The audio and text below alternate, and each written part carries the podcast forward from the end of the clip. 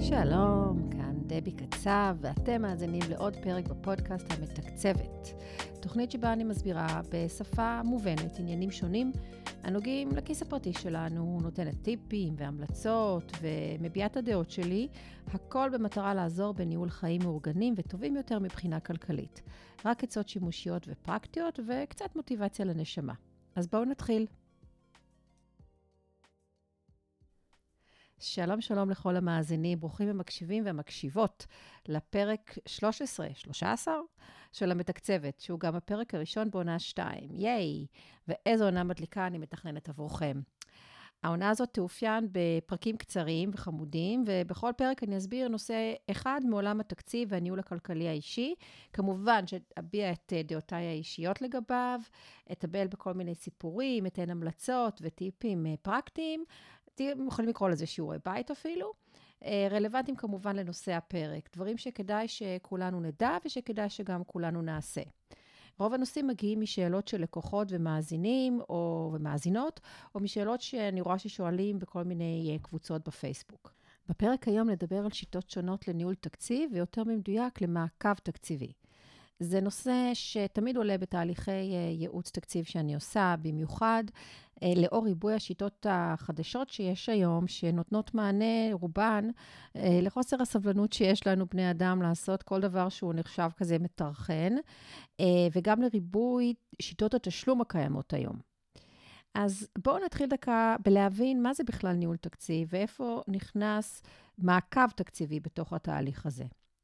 אז המונח ניהול תקציב מתייחס קודם כל לשלוש פעולות עיקריות.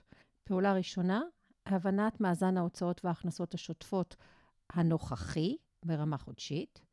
פעולה שנייה, הגדרת תקציב, כלומר, הגדרה של סכום מקסימלי להוצאה בסעיפים מסוימים או בסך הכל ההוצאות, או הוצאות מסוגים מסוימים. ופעולה שלישית, מעקב אחר הביצועים בפועל.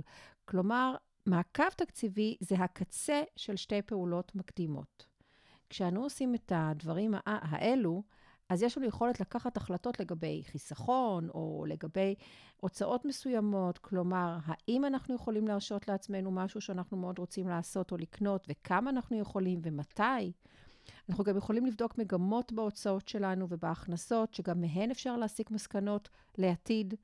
לפעמים אנחנו רק מחפשים הבנה של למה החודש הוצאנו כל כך הרבה, כי המוח שלנו פשוט לא זוכר מה הוצאנו, אפילו לא אתמול. תנסו בעצמכם להיזכר, זה מאוד קשה. בטח שלא בתחילת החודש, ולא לפני שבוע, ובטח שלא לפני חודשיים.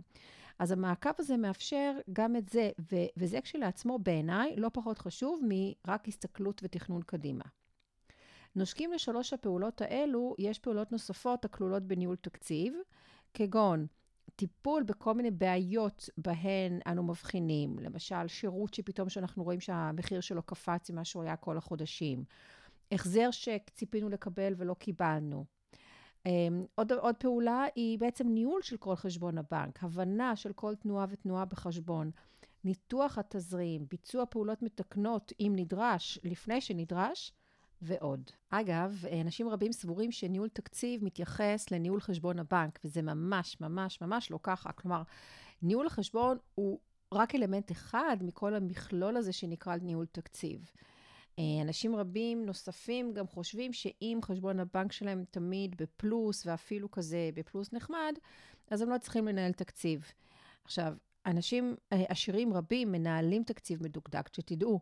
וזה לא מתוך קמצנות, אלא מתוך אה, חוכמה והבנה של כל היתרונות שזה נותן להם. ואני באמת יודעת את זה כי רבים מלקוחותיי הם בדיוק כאלו.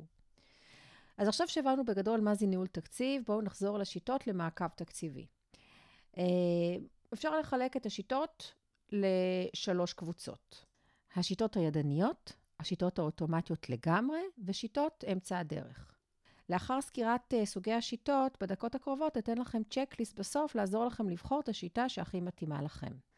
אבל אני רוצה להתחיל באמירה מאוד מאוד חשובה, שאני באמת חושבת שזה סופר מעולה ונהדר שקיימות שיטות רבות, שונות, מגוונות, לבצע את המעקב התקציבי.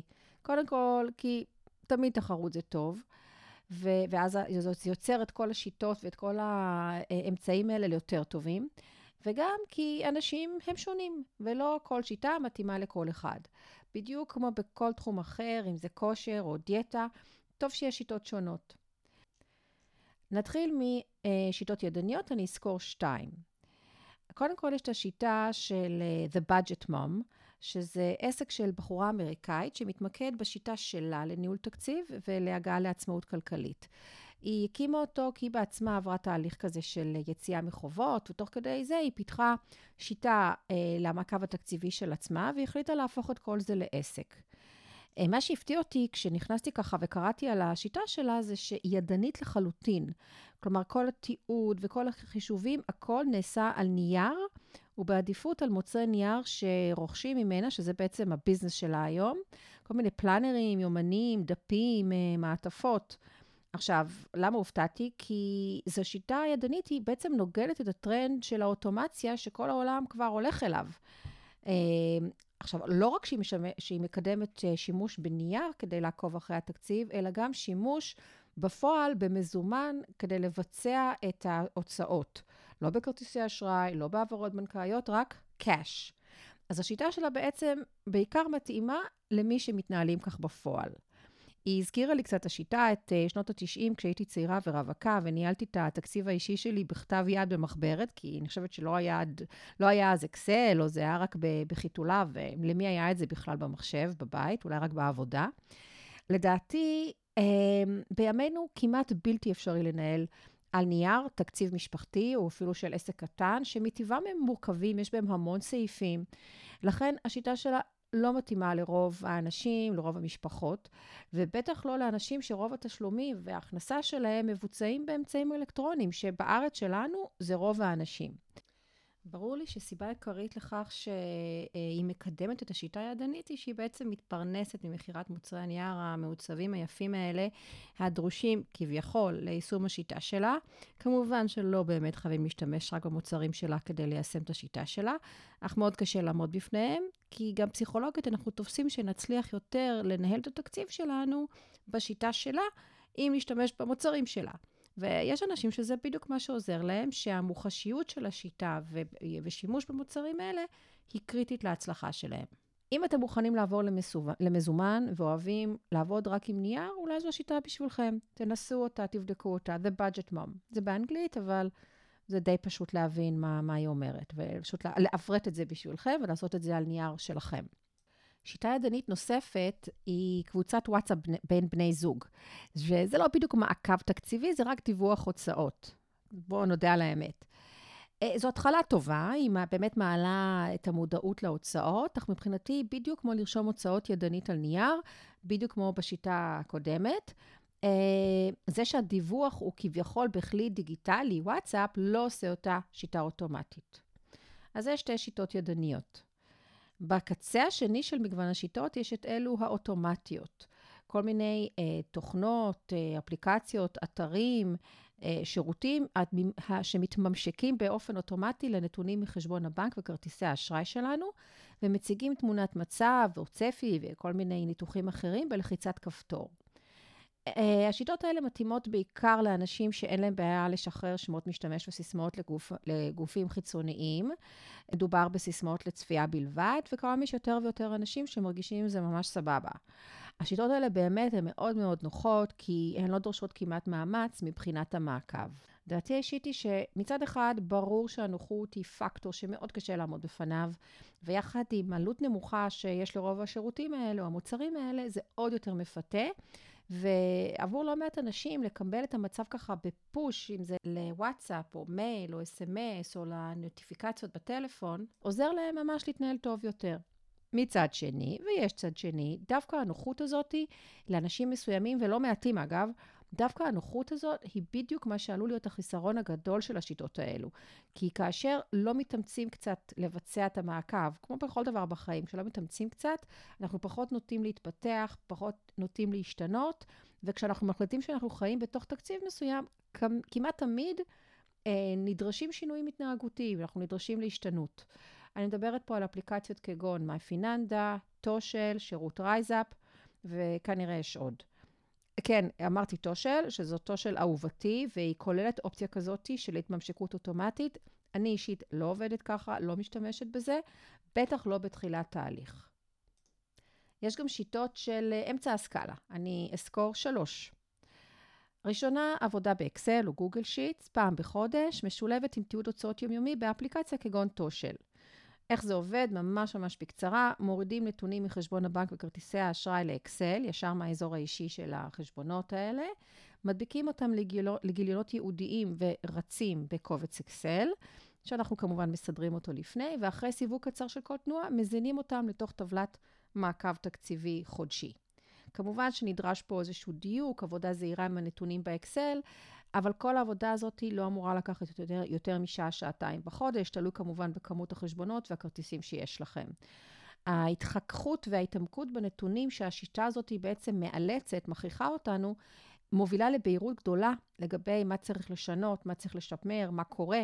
וזה יתרון, יתרון עצום שמפצה על העבודה שהיא לא אוטומטית בלחיצת כפתור.